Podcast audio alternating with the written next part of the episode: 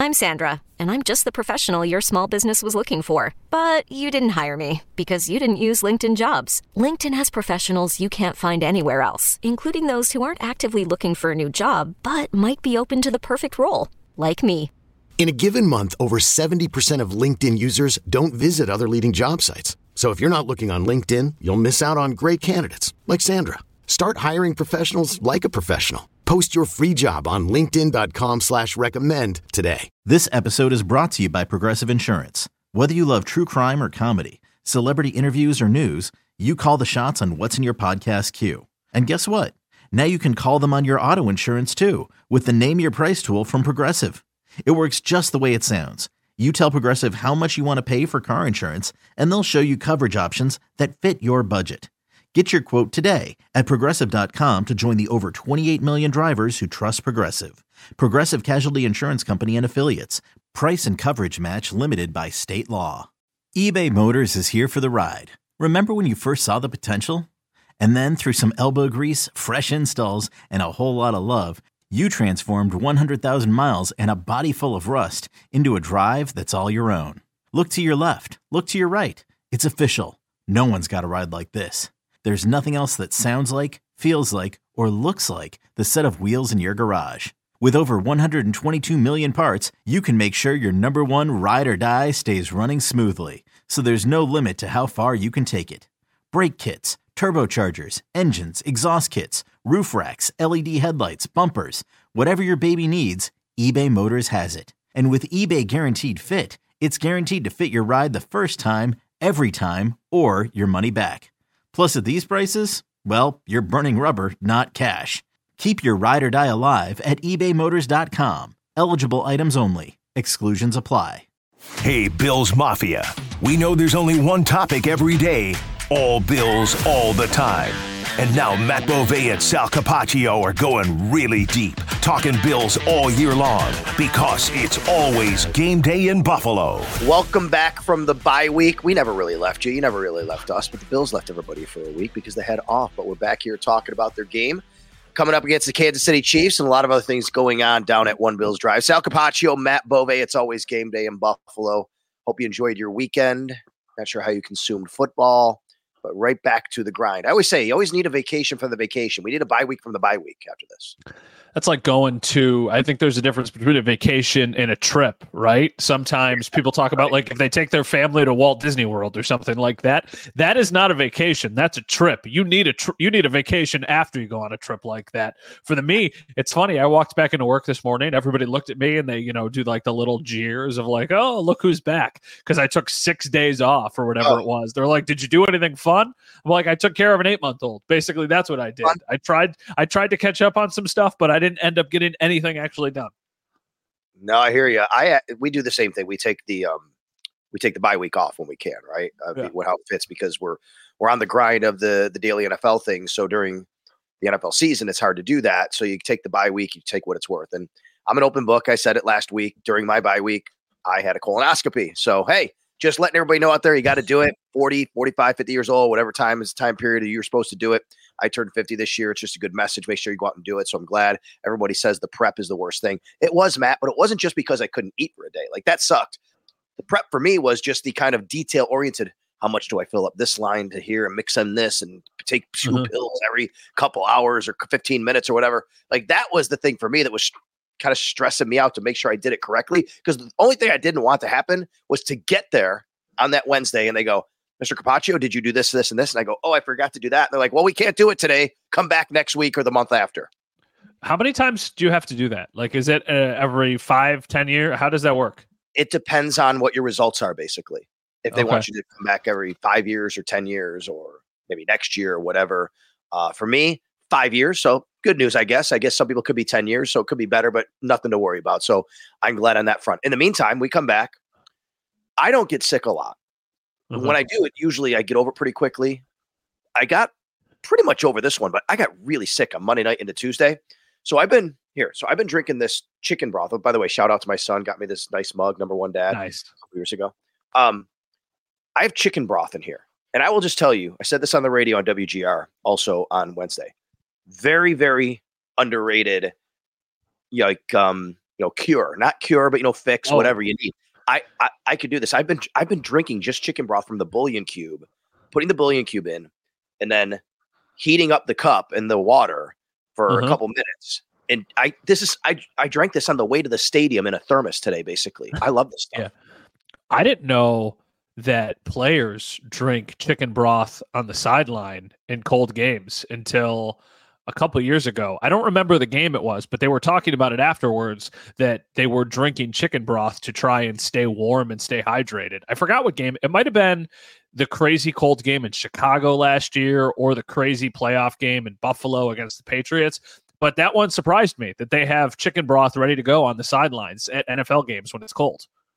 Yeah. They, what pickle juice too, right? They can do some pickle juice. Yeah. Uh, There's all different kinds of remedies. That's what I want to say, remedy. But hey, I'm just giving a shout out to the chicken broth here because it's it's it's really helped me over the last couple of days, and I'll keep it going. So apologies. Can we get a chicken, can we get a chicken broth sponsor? Is that a thing? I, maybe can we find we one of those, Mike. If we can look into that, a chicken broth sponsor, that'd be great. I, I don't know, Campbell's, if you're listening, give us a call. That's right. That's right. We uh will we. We will be all over the uh, soups and the broths for sure here, and it's always game day in Buffalo. But my apologies to everybody if the voice isn't quite right, but I think we're getting there. In the meantime, very serious nature. Obviously, we're you know back at One Bills Drive and asking questions about the Von Miller situation. Von Miller arrested last week in Dallas. While we were recording, we got the news, and mm-hmm. we um, talked about it as much as we could. We didn't have much information. Obviously, we have a lot more information, but that being said, there's still a lot of you know details that are you know still kind of being sorted through for from all of these different entities, including the Dallas Police Department and then the N F L and the Buffalo Bills. So we go to One Bills Drive. Really, everybody wants to know, is Von Miller there? Is he going to play? What is the team going to do? Is there any league punishment coming down? Here's what Brandon Bean told us. Von Miller is on the roster still. He is still an active member of the Bills. He's practicing this week. He's available to play this week. No information they've received from the league or Dallas P D or anyone else has steered them away from thinking he's not going to be that he's going to be available this week. They're planning on him still being available based on all the information they have, and they're going to go from there. They're going to let the legal process play out, and that includes obviously the Dallas Police Department doing what they have to do and then letting the league know what their investigation is, and the league is going to have their own investigation and let the Bills know, and the Bills will take their cues from there. Now, before you comment on this, Matt, I would like to say I think that Brandon Bean, the one thing he said that I think is absolutely, not that he said only one thing true, but one thing that really resonated, which I think is absolutely true, is he said, we know we can't appease one hundred percent of the people. If he plays, people are going to be very upset thinking that they're condoning these actions, which they're not. If he doesn't play without due process, people will be upset that he wasn't given due process. This is not a very, you know, good situation for anybody to be in. And obviously, it's a tough situation for Brandon Bean to sit up there and talk about because of exactly what he just said there. Let me ask you this. I've thought about this a lot today. I feel like we both have to walk a little bit of a line here journalistically of, you know, what we can say on the matter. You know, of course, we have opinions on this. Of course, we are humans. You know, you, you think, you have emotions about all of these things that are talked about. These are very serious allegations. And that question specifically was about backlash and what kind of backlash do you think you will get from the fan base? And he said, like you said, they'll never be able to appease everybody. And I understand that sentiment, but at the same time, I think I'm surprised that he's practicing. I'm surprised that he's available this week. I did not think it was going to happen this fast.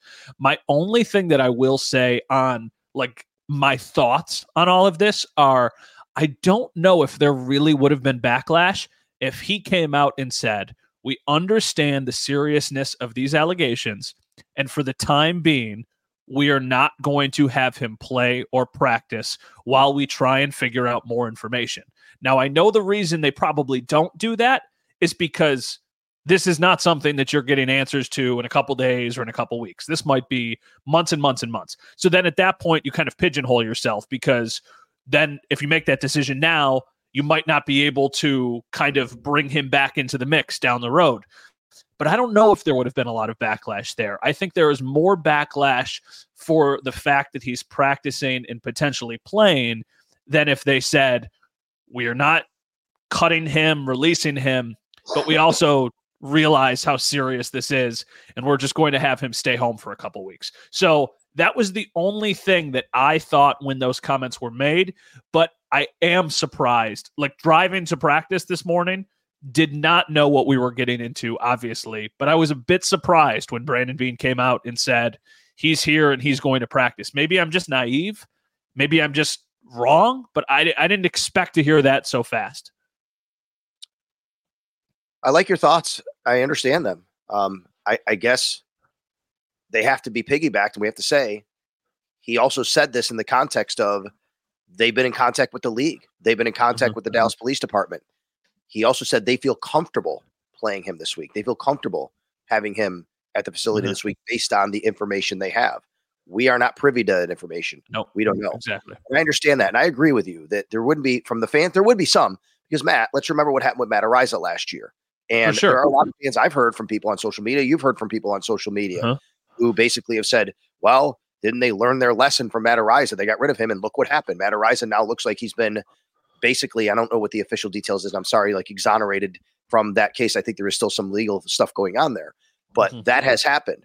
He shouldn't make decisions, Brandon Bean, based on praise or backlash from the fan base. He should make them based yeah. on their own information and what's best for everybody involved, the organization and Von Miller. And I think this is a case of them also thinking what's trying to do what's right by the player based on the information they have. And we don't know that information. I understand everything you're saying.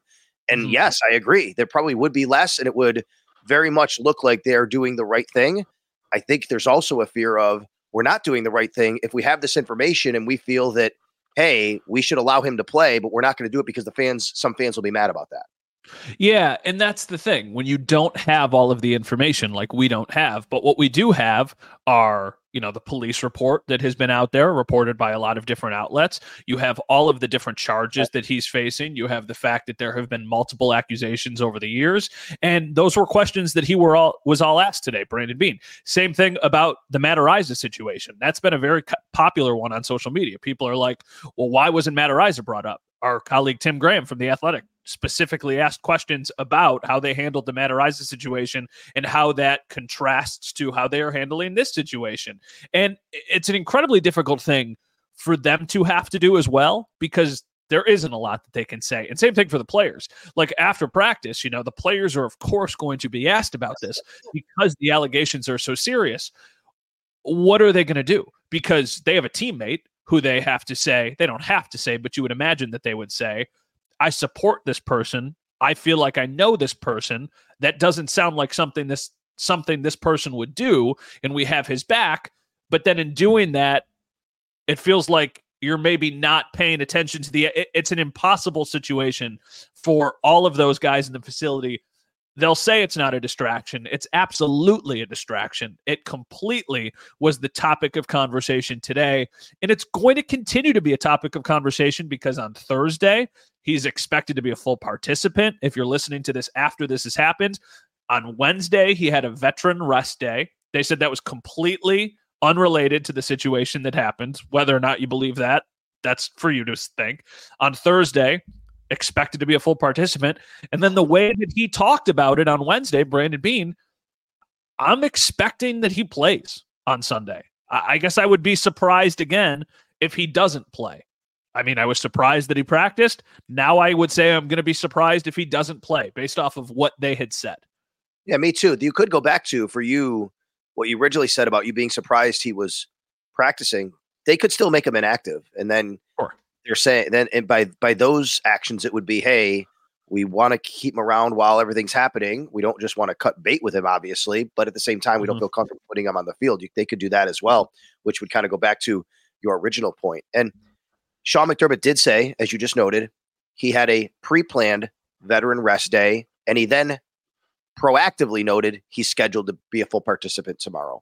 He mm-hmm. noted to us and said this was not, you know, something that happened, you know, uh, after what happened in Dallas. This is something we had planned before that.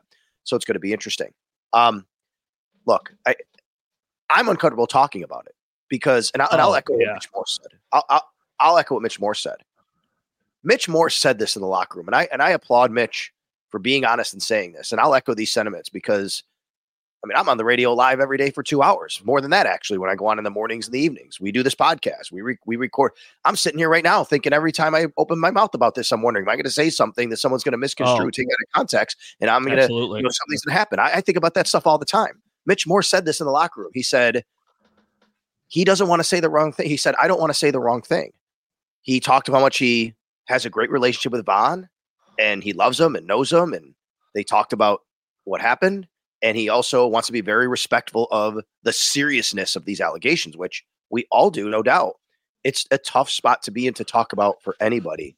And we're all going to have opinions on it. I get that. I, it's it's tough on me. And I, I, I'm, I'm always worried that am I going to just gonna say one wrong word, one wrong thing? Someone's going to misconstrue. And then suddenly I have a mess on my hands and people are thinking I'm thinking a certain way or said something about it that's too, super insensitive. And I don't want that. I, Nobody wants that. I called my assistant news director today at Channel seven after I had put together a report for five o'clock and for six o'clock and had her review it, go over it, make sure that the tone was accurate because of the severity of the situation, make sure that the language used was appropriate, because this is something that is not as routine as going to a Wednesday practice and Josh Allen talking about Patrick Mahomes. I'm not calling my boss and asking them to review me talking about Dawson Knox returning from injury for his twenty-one day window. I'm not calling them to say, hey, I need you to tell me if it's okay if I say the Bills didn't play good, and this is why I think they need to. But this is like a very serious situation. So I understand where you're coming from. I very much understand where Mitch Morse is coming from. I feel the exact same way. I have some of the direct quotes here from our article today, just to tell you what his teammates did say, because I don't want to paraphrase them and once again portray what they said wrong. This is the quote from Josh Allen. "We don't know all the details, and it being a legal dispute, there's not much say we have in it anyways. All we can do is support our teammate and be there for him when we can." That is what Josh Allen said. Um, this is from Dawson Knox. "We still love that guy. Nobody really knows what happened. I don't know any of the details, but in my eyes, he hasn't changed any. Everyone has stuff that's going on, but no one really knows the details, and I don't think anyone is looking at him differently." That's from Dawson Knox. The last one I'll read for you. This one is from Leonard Floyd. "It doesn't become a problem in the locker room until other guys start minding other guys' business. We come in here and play football together. Outside of that family stuff, that's their business. It's not for everybody." So those are direct quotes from those three players, from Josh Allen, from Dawson Knox, and from Leonard Floyd. I thought it was important to give that perspective from the teammate side, but I also did not want to paraphrase and say something wrong or misquote somebody, because obviously, like you just alluded to, Sal, having a word or two off changes some of the context about something so serious completely. No doubt about it. And we'll get more clarification maybe as the weekend goes on on Von Miller's status for this weekend, because there's no guarantee he's going to play or he's not going to play. He didn't practice on Wednesday. As we said, veteran rest day. He is scheduled to practice on Thursday, as Sean McDermott said. Speaking of practicing or not practicing, the Bills are getting healthier. Okay, picture this. It's Friday afternoon when a thought hits you. I can spend another weekend doing the same old whatever, or I can hop into my all-new Hyundai Santa Fe and hit the road. With available H-Track all-wheel drive and three-row seating, my whole family can head deep into the wild. Conquer the weekend in the all-new Hyundai Santa Fe. Visit Hyundai U S A dot com or call five six two, three one four, four six zero three for more details. Hyundai, there's joy in every journey. Hiring for your small business? If you're not looking for professionals on LinkedIn, you're looking in the wrong place. That's like looking for your car keys in a fish tank. LinkedIn helps you hire professionals you can't find anywhere else, even those who aren't actively searching for a new job but might be open to the perfect role. In a given month, over seventy percent of LinkedIn users don't even visit other leading job sites. So start looking in the right place. With LinkedIn, you can hire professionals like a professional. Post your free job on linkedin dot com slash recommend today. At Alma, we know the connection between you and your therapist matters. But if you're already feeling stressed and burnt out, the idea of trying to find a therapist you really connect with can be overwhelming. That's why Alma's focused on helping you find the right therapist for you. When you browse their online directory, you can filter your search based on the qualities that are most important to you. Then you can book a free fifteen-minute consultation call with any therapist you're interested in seeing, so you can get a feel for whether they're the right fit before you commit to a full-length session. Alma also makes it easy for mental health care providers to navigate insurance. That's why ninety-five percent of therapists in their directory accept insurance for sessions, so you can find care that's affordable without stressing about the paperwork. You want to talk to someone, but not just anyone. Alma is there to help you find the right fit. Visit hello alma dot com slash therapy sixty to schedule a free consultation today. That's hello alma dot com slash therapy sixty. It's always game day in Buffalo. Sal Capaccio, Matt Bove. All right, first report of the week for the Bills, injury report. We told you Von Miller, vet rest day. He's on the injury report, does not practice. There are seven other players on the report. That's the bad news. The good news is all full participants. Nobody yep. on the active roster is dealing with an injury that might sideline them for this game. Now, of course, the Bills are banged up with guys who are on I R, like Tre'Davious White, Matt Milano, and DaQuan Jones. But mm-hmm. Dane Jackson has cleared concussion protocol. Great news. Taylor Rapp, full participant after the neck injury. Great news. And on top of that, Dawson Knox and Kyrie Elam both had their twenty-one day practice windows open. What that means, everybody, is they can start practicing. They did on Wednesday. The Bills now have twenty-one days. So December sixth, count twenty-one days. That's December twenty-seventh for them to be placed on the active roster and make a corresponding roster move. Otherwise, if they're not, they are they revert back to I R for the rest of the year. I am not surprised by Dawson Knox. He felt he was ready two weeks ago. The Bills felt he wasn't. They gave him that extra week because of the bye week. Uh-huh. I'm a little surprised by Kyrie Elam, to be honest with you, Matt. I think Kyrie Elam, to me, I thought they were going to maybe shelve him and maybe break glass in case of emergency, which this could be because they do have three weeks to ramp him up if something were to happen to somebody. Kyrie Elam had an interception against Patrick Mahomes at Arrowhead last year, by the way. I don't think that he's going to be activated right now just because I think that would be too many corresponding moves. I am operating under the impression that Dawson Knox is going to play in this game. Nobody has said that, but I just kind of get the sense of what we saw at practice, what he said multiple weeks ago, that he felt like he was close. I feel like Dawson is probably going to be on under the field. But that brings me to, what could the corresponding move be? I don't even know. I've been trying to think of like what they could do, and it doesn't seem like there's anything super obvious. What I'm expecting this week is I'm probably expecting Leonard Fournette to get his first crack off the practice squad. I also think Dawson Knox will come back, but to bring Dawson Knox back, you will have to cut somebody. And I, I, I, really I have an idea of what it could be. What do you think? I don't know if this is the true case, but here's what I think they could do. Because of what you said, I think is right. They could release Ty Johnson. I think he would clear waivers. They could put him back on the practice squad. And in the meantime, just elevate Leonard Fournette as your third running back. Hmm. Interesting. You don't think he would get claimed? I don't. Ty Johnson, good for Ty Johnson was a free agent for the last seven months before the Bills picked him up at right, you know, during the, the yeah. start of the regular season. Yeah, he's looked pretty good the last couple of weeks. Yeah, he has, but you'd have to bring him in. You'd have to. He'd have to learn the playbook. I mean, if a team wants him that bad, they could also just get Leonard Fournette right now for nothing. That's a good point. That's a very good point, actually. Um, yeah, I, I think the injury report looks as good as it has really all season because they have been banged up for so much of it. And there's a couple names on there that you go, oh, okay. Like, why is Leonard Leonard Floyd on that list? Well, he's been dealing with a nagging wrist. Why is Josh Allen on there? Well, because he's been dealing with the shoulder injury for weeks now. Honestly, when you look at it in comparison to the Chiefs injury report, the Chiefs injury report looks like the Bills has for the yes. last several weeks, and it's big name guys. I mean, here, I'll read it to you. They've got one, two, three, four, five, six, seven, eight, nine, ten, eleven guys on their injury report this week, but the big ones are the ones at the top. Isaiah Pacheco. Let me, let me, stop. Yeah, let, me ju- let me just give tell everybody on him real quick. I'll give a couple of them. You can give me the name, and I'll tell everybody the latest update on them. Go ahead. Isaiah Pacheco. Shoulder contusion. Uh-huh. Getting it checked. He kind of came into the facility. He was ejected from their last game against the Green Bay Packers, if you watch that. Yeah.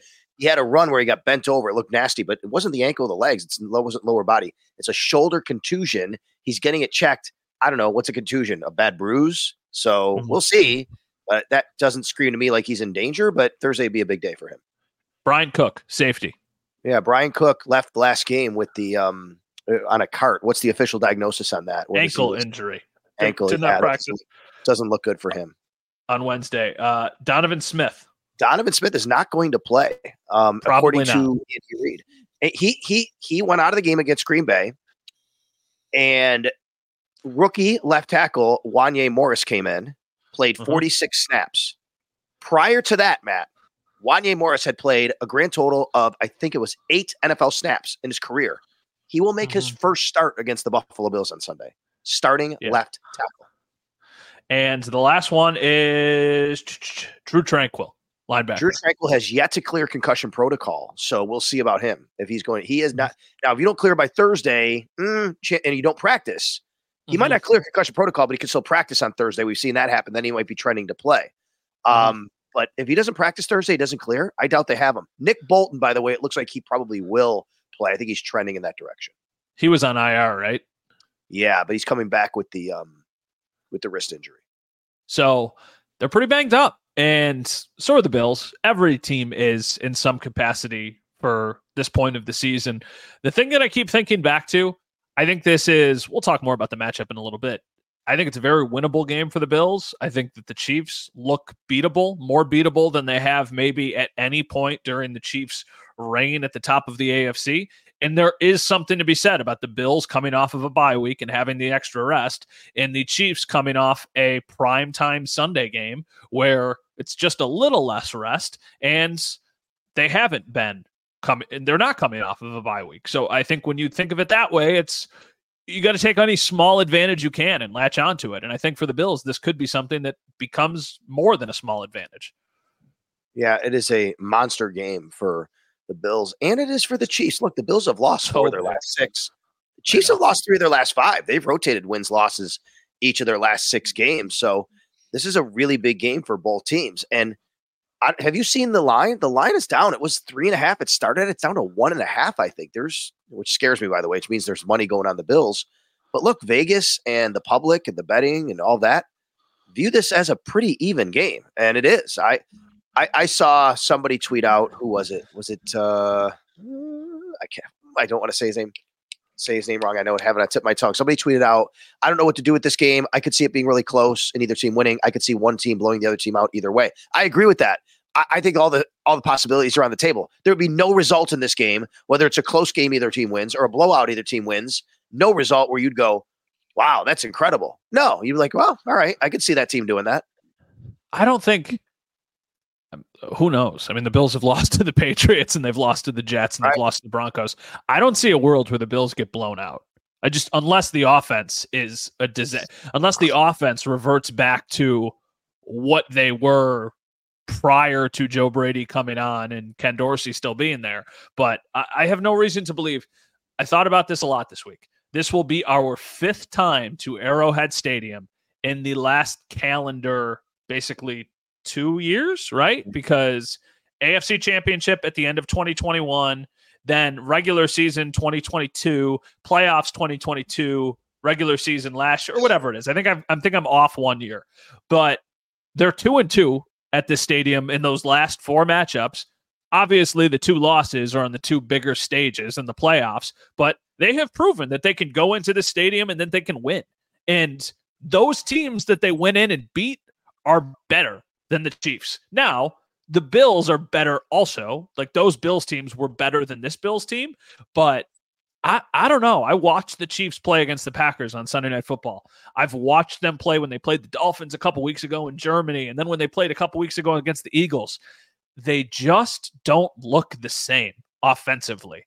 And if you then ta- we're getting ahead of ourselves here, but if Pacheco isn't one hundred percent, like, that's their kind of get out of jail free card. It's like, when things aren't clicking, that guy runs with a purpose, and we're going to turn yeah. around, and we're going to have, we're going to hand it to Pacheco, and he's going to kind of move the chains, and he's going to bring the energy.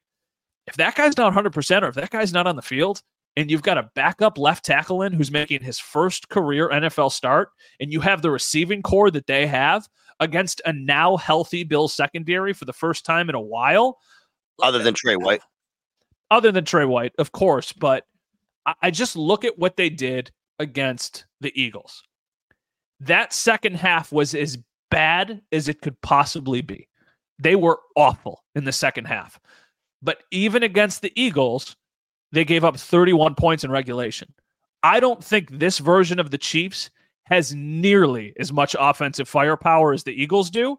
And I think the Bills' offense is a lot closer to being able to go and score that thirty points on a regular basis than they were three or four weeks ago. So I, I feel I felt very confident in the Bills being able to go beat the Eagles. And obviously that did not play out, but I, I feel the same way this week. I, I would be, I don't want to say I would be surprised if they lose the game because it is still Patrick Mahomes and the Chiefs, but I, I absolutely think they can and maybe even should win this game with your backs against the wall the way they are.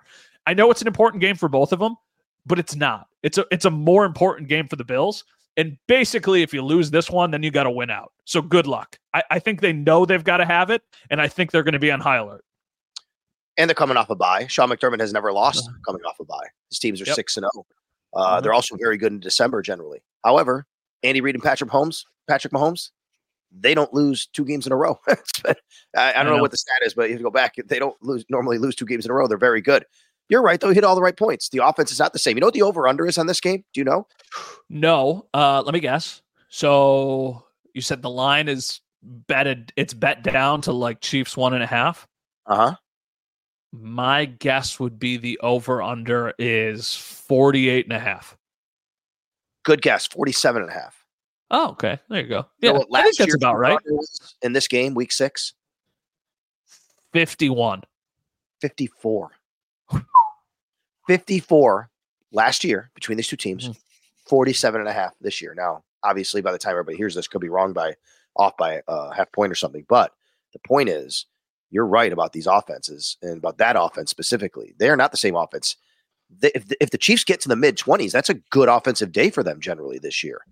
Yeah, the Bills, the Bills allow that team to get to thirty points. We're having a much different conversation next week and a serious conversation about what's going on because the Bills should not allow that team to get to thirty points. The only way that happens is turnovers, I think, and complete, you know, fall apart type of mistakes on the Buffalo Bills offensive side and Josh Allen, you know, giving the ball away or fumbled handoffs or whatever in that regard. Now, I would also tell you though that because they would give their deep, they would give their offense more opportunities because if you make their offense kind of have to move and drive, they've kind of shown they they aren't able to do that with the receiving core they have, and like you said, especially if they have a banged up uh, running back in Pacheco and a backup left tackle. But on, on the other side of that, though, Matt, is the Chiefs' defense is really good. Now, they are banged up. We've just really talked good. about that.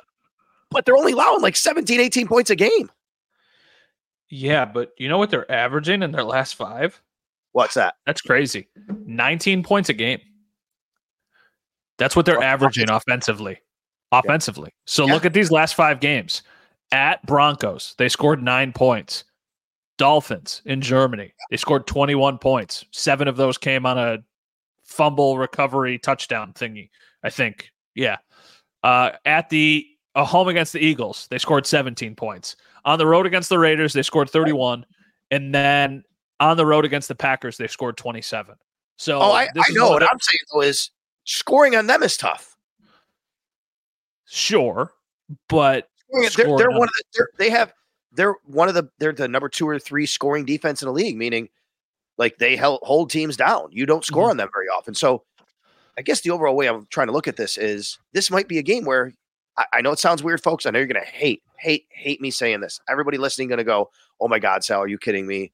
You know, old school football. I'm not saying that. I would love Josh Allen to drop back and you know sling it all over the place and score thirty-five. Matt, the way to beat this team this year might simply be to play a closer, low-scoring game and play field position and not give them opportunities because they can't move the ball the other way. And if you give them extra opportunities because they have a really good defense, you're going to give Patrick Mahomes short fields. I hear you. I understand your point. But I think the way the offense has been clicking the last couple weeks, even though there's the bye week in the middle, you can't try and change. I'm not saying change your identity or be something that you're not, but I think you need to have your foot on the gas pedal and you need to be aggressive and you need to take chances. And I think that you've moved the ball and scored points against two other really good defense. I mean, we talked about the Jets defense, the Chiefs defense for as good as it is, still don't think it's as good as the Jets. And what did the Bills score in that game? Like thirty-one or thirty-four points. Same thing against the Eagles, the Eagles defense, even though they were pretty susceptible against the pass, it was a monsoon, and the Bills scored thirty-four points against that defense. So, yeah, like I realize that the Chiefs are good, and I realize that the Cowboys coming up next week, they've all got good defenses. But I think regardless of who's on the other side, now that the Bills' offense once again looks like that version of the Bills' offense we thought we would see for the entire season, like anything less to me than twenty-seven points would be a disappointment. I mean, if you look at the line, you would say, what's a, wow, what's a game? Anything less than twenty-seven, disappointment. That's a lot of points. God, that needs, but I don't trust the defense to give up less than twenty-six. That's a basically. different argument, but that's a, that's a, that's a different argument than what you're expecting from the offense. But part of that is what's holding this team back. Like we are, Sean McDermott still believes that his defense is going to make a big stop in a big moment, and guess what? They can't.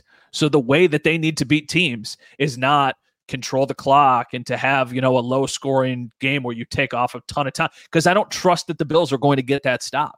So I think they need to be the team that goes out and scores twenty-seven points, thirty points, thirty-three points, just because they have proven time and time again this year that in those close games, they lose them because at times their offense has not been good enough. And I'm not saying the offense doesn't deserve the blame, but they had a late lead against the Patriots. They lost. They had a late lead against the Broncos. They lost. They had a late lead against the Eagles, and they lost. So I don't know if I love the idea of a close game with Patrick Mahomes on the other all side. Right, so Just, let me let me let me ask you this question. All right, let's yeah. let's play a game here. Now, of course, yeah. we don't know the context. All games are created equal, as I like to say. All games have their own D N A. Right. Uh-huh. Let's just say, however it happens, Bills lose this game twenty-seven twenty-six. Uh-huh. You're going to blame the offense? twenty-seven twenty-six? Yeah, they lose twenty-seven twenty-six. You think if they get to twenty-six but lose the game, mm-hmm. you think that's more on the offense? Because you said you'd be disappointed if they don't make twenty get twenty-seven points. Um, I don't know if I would say I'd blame the offense, but at the same I'm, time... I'm, I know- I'm pretty much blaming the defense then, because twenty-six points is one point less than their average. It is under their average, the Bills. twenty-seven given up is ten points more than, well, uh, how do I want to say this? I mean, the Packers just scored twenty-seven on that. The Bills. No, twenty-six points scored by the Bills is like nine points higher than what the Chiefs normally average giving up. They would totally do that more than any other team has against the Chiefs and still lose, and I'd be upset about that. Well, I'm just looking at the teams that have scored points on them, and you look back on that stretch, like the pa- the Packers scored twenty-seven points against them literally last week, and mm-hmm. they're more beat up now than they were then. That's so right. I feel like that should be the bar. I feel like if the Packers can do it, if Jordan Love can do it, you should be able to go do it. I mean, the Raider, like I don't even know who started Miami the quarterback for the Raiders. Miami? Miami scored fourteen yeah, Miami. on the Chiefs. The Eagles scored twenty-one. Miami did score fourteen, but once again, the context of the game, they had a turnover that was returned for a touchdown that took points off their own board, and then they had a fumble at the end of the game on fourth down while they were also in scoring position. I'm not, I, I also don't think Miami has been able to show that they can beat good teams or great teams. So I don't know how much I want to buy into that Miami game. I just think that I always try and think going into a game, what is the number the Bills need to score? And if they do that, they should win, because I believe the offense should be what carries this team. And for me, I, this I week, the number for this game might be about twenty-four. Well, so does Vegas, because if the line is one and a half, Vegas thinks it's going to be like Chiefs twenty-five, Bills twenty-three, or like basically that's the number, because that's forty-eight points. So if you were to ask Vegas right now, what are your lines projecting? It would be Chiefs twenty-four and a half, Bills twenty-three. Now, obviously, we know you can't get the half, so twenty-five twenty-three. And that just seems low to me for as good as the Chiefs defense has been this year. We almost have to like mentally trick ourselves, because this is the sure. opposite of what the Chiefs have been. It's yeah. a really good opportunistic defense with an offense that has an elite quarterback who can make plays surrounded by a bunch of weapons that aren't any good. So... it's opposite of what it's been. It's not like, okay, go win a shootout. But I think that still needs to be the mindset, because the offense, I think, needs to carry this team. Yeah, I mean, look, I, I think um, if this team gives up their thirty-plus, then we're certainly going to be saying what's wrong with the defense, and that's unacceptable. Uh, if this offense doesn't score more than twenty, I think we're going to have the same thing. So in that same vein, somewhere in the twenties is probably where this game lies, and it's going to be a one-possession game down to the end, and we'll see how it happens. And we all know right now that the Bills are and Sean McDermott, McDermott are under a lot of fire for losing one-score games. So let's yeah. hope that turns around, or it's not a one-score game, and the Bills can walk away with a victory a little bit more comfortably. All right. Let me ask you a scenario real quick. Let me ask you a scenario real quick. Based yeah. off of everything that we just said, you are – you get to – look into the future, okay? And you get to see up to two minutes left in the game, and then that's where you stop. Would you take right now the Bills up twenty-six twenty-four with two minutes left and kicking the ball to the Chiefs? So a field goal, you lose, but if you stop them, obviously you win. You say, well, I take, take what's, my other, what's my other option? Do I have another option?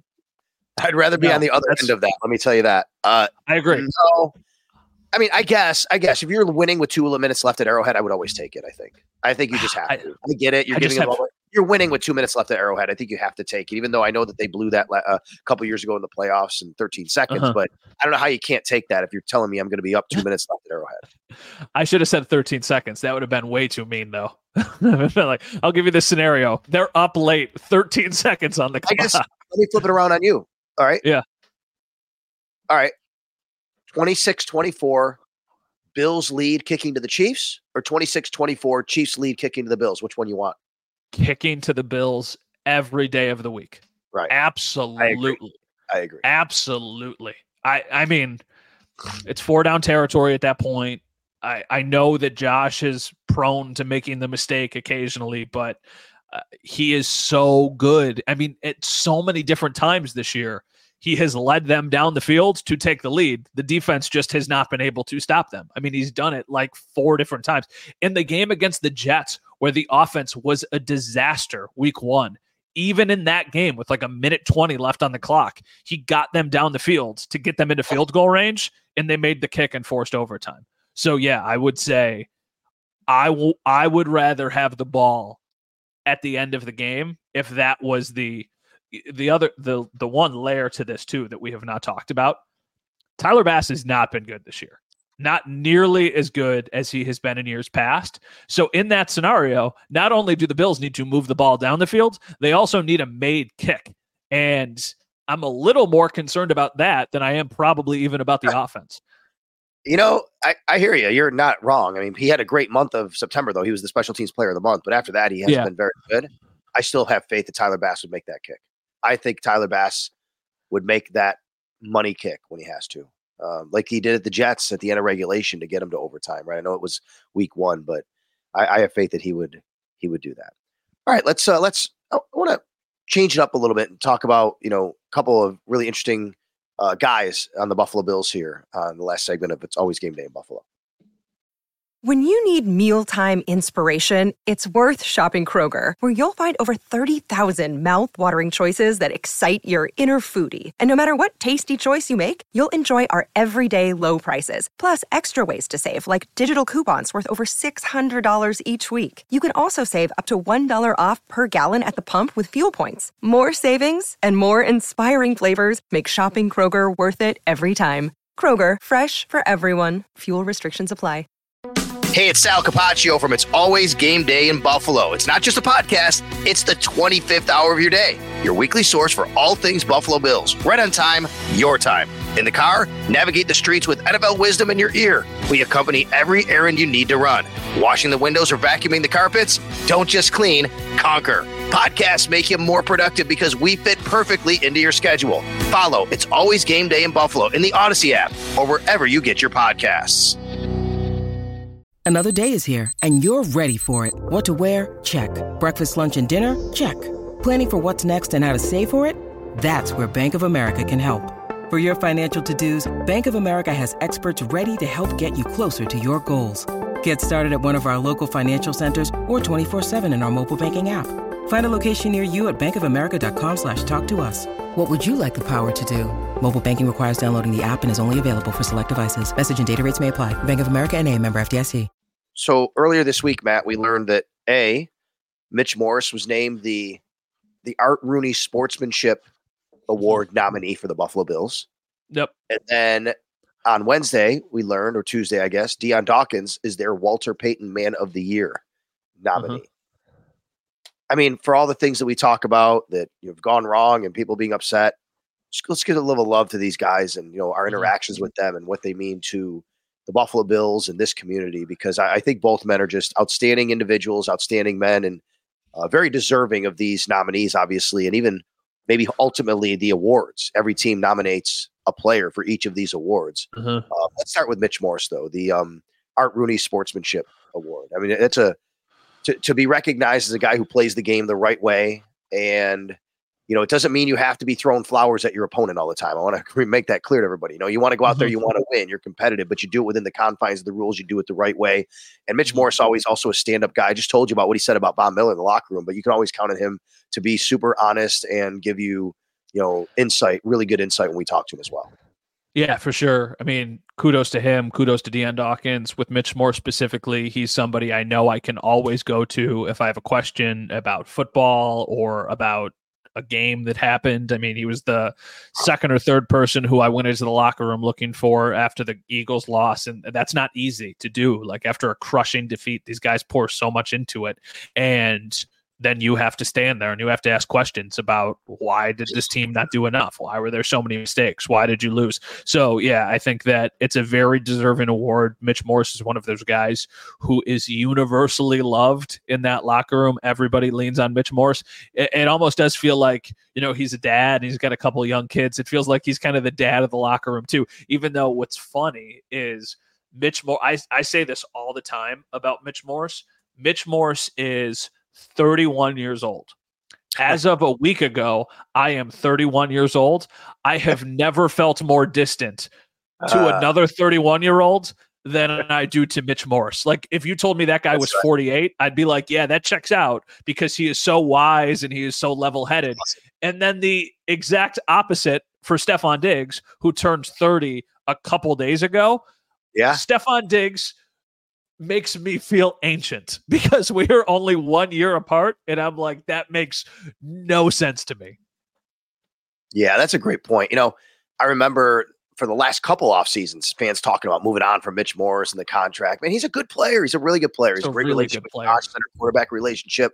He does a lot for that offensive line. Another guy who has done a lot for a long time now for the offensive line. I say a long time. He's been in the league since twenty seventeen. Deion Dawkins, Walter Payton Man of the Year nominee. We see everything Deion does for the community. He's always out there doing things. It goes, obviously, very recognized because he's such a brand and, you know, schno and all that kind of stuff.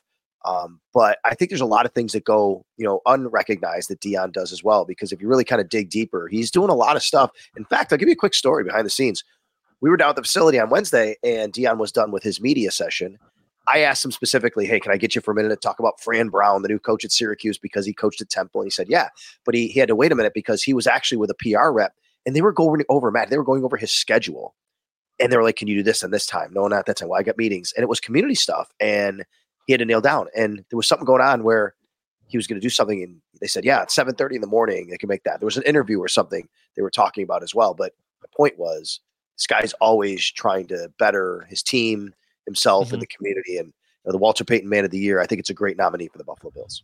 And I think it's two years in a row speaks volumes, right? That it's not just a one-off, that this is something that's continued. I know he's got his Deion Streamers Foundation and they have events. They have a holiday party that they just had not too long ago. They had the talent show where Jordan Poyer showed up and played. What's that thing called? The hand pan? Is that what it's called?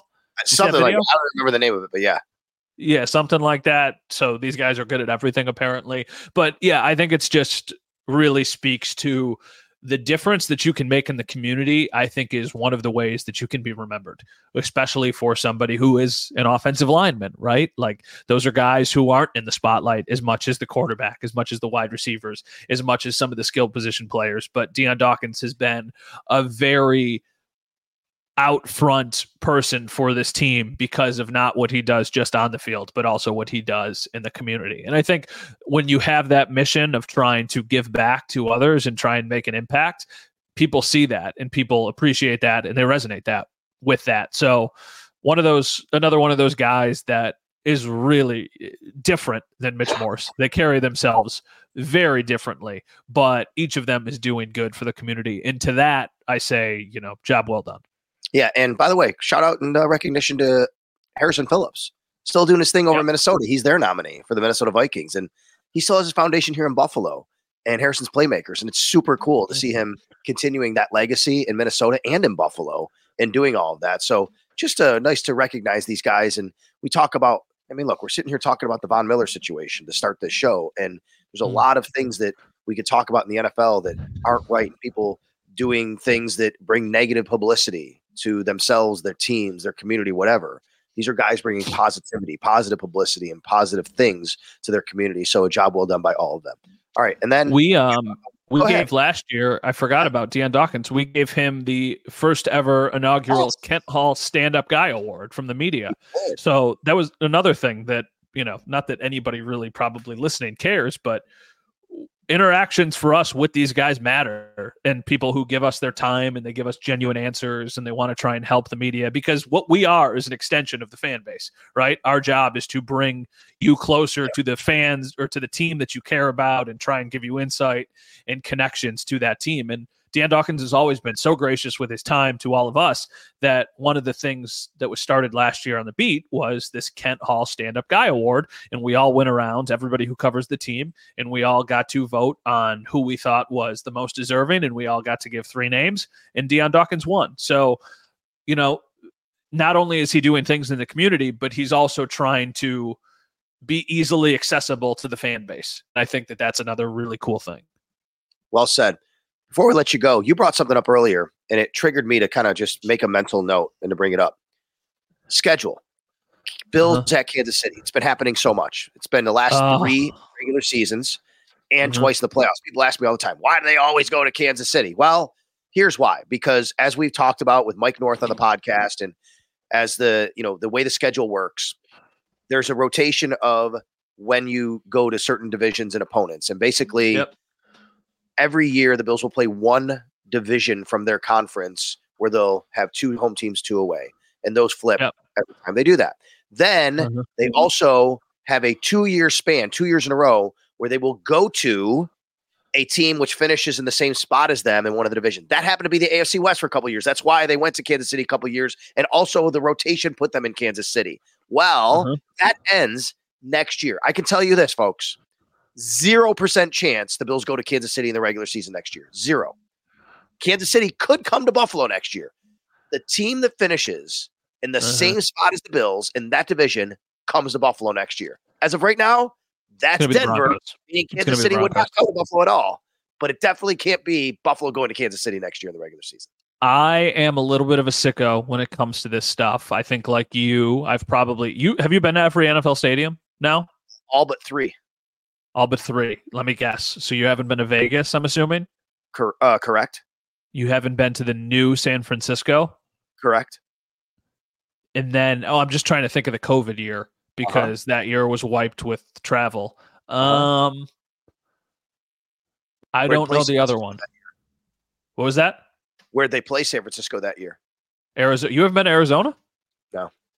Really interesting. Okay. Well, I look at the schedule, like the future opponents, a lot, just because yep. I kind of want to know what it looks like and what road trips people are going to take. On the road next year is a really nice road schedule for Bills yep. fans who are looking to try and travel.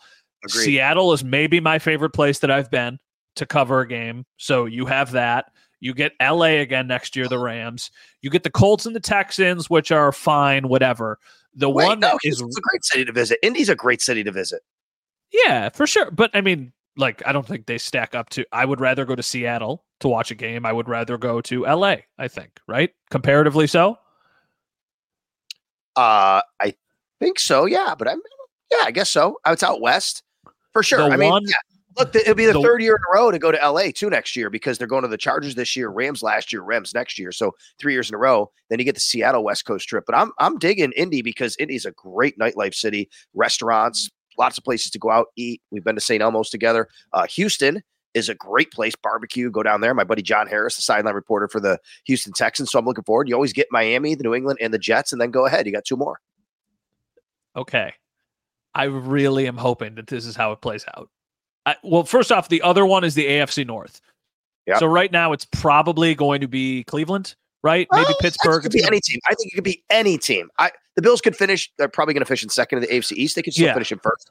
But honestly, Matt, it could be Cleveland, Cincy, or what, who's the other team? Um, not Baltimore. Um, Baltimore. Probably not yes. Baltimore.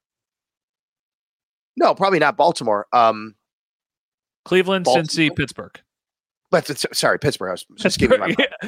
Okay. My mind. The one, just, the, I, the, I one the one that I am excited about potentially is they will travel to the N F C North next year, whoever finishes in second place. Or wherever right now. Let's not, let's not totally put them in second. There's still a chance for first. Sure. I'm just assuming. Let's be let's be rational here. Okay. If they finish in second place, I need the Packers to keep winning, and I need the Vikings to lose a couple games so Bills fans can go to Lambeau next year, because they went in, what was it, twenty eighteen, Josh's rookie year. Right after they played the Vikings, they went to Lambeau, and they kind of had a pretty boring, I think they lost like twenty to nothing or something like that. But Lambeau is very high on my list of stadiums that I have not been to that I uh, really want to experience. Okay. And honestly, I'm I'm kind of going to Kansas City the first few times was incredible. It is a bucket list place to watch a football game for a football fan out there. We've done it so many times over the last couple of years that I'm like, okay, can, can they just come here, please? Just please. But yeah. Lambeau, I feel like like what Arrowhead once was for me, I feel like Lambeau is the new, like, I really, really want to get to a game at Lambeau. Okay, I, I get it. And I don't, I, for you, I would love that. And I and I don't disagree. Lambeau's amazing. It's a special place. Kind of hoping it's Minnesota. Because if you get Minnesota, then think about this. You have West Coast Seattle, West Coast Dome L A, South Miami, Indy Dome, Houston Dome. You could get Minnesota Dome. That could be six road games that are domes and or warm weather. Ah, I'm okay with that. I think Lambeau would be so cool. I think La- and way, then, yeah. The home game. I mean, they host the San Francisco forty-niners next year. You want to talk about a game that you can just chalk up as like primetime? Like, all right, when we have Mike North on in five months or whatever it is, guess what? Regardless of what happens with the Bills the rest of the season, you can take that forty-niners game and pretty much say like, okay, that's going to be Monday Night Football in Buffalo or something, Sunday Night Football in Buffalo. Um, they also will play at home next year the Jags, the Titans, and the Cardinals. So, and then whoever finishes in second in the A F C West. We talked about. Yeah, so the home schedule is not super sexy. Winnable games, I think, for the Bills, you know, always at home with some of these teams. But, hey, and we are not burying them in twenty twenty-three. But I thought it was interesting when Matt brought up the scheduling uh, with the Kansas City Chiefs that we should talk about that. But we'll save that for another day. We'll find out where the Bills finish later on. And hopefully that doesn't uh, – we'll know at the end of the regular season. But hopefully the season extends beyond that. In the meantime, it is Sunday in Kansas City. Matt will have all the coverage on W K B W T V Channel seven in Buffalo. I'll be on W G R, W G R Sports Radio five fifty. All week, and uh, we'll try and uh, we'll bring you another pod later in the week to. I think we should. What we need to do, Matt, is break down the. Well, first we'll give an update on injuries, but break down the rest of the schedule in the A F C and mm-hmm. who Bills fans should be rooting for. Sal doesn't give his predictions on the podcast, but for some reason I'm feeling a little bit spicy this week, so I'm going to do mine. Bills thirty, Chiefs twenty. Thanks a lot to Mike Rabier, our producer. Until next time, it's always game day in Buffalo with Sal and Matt.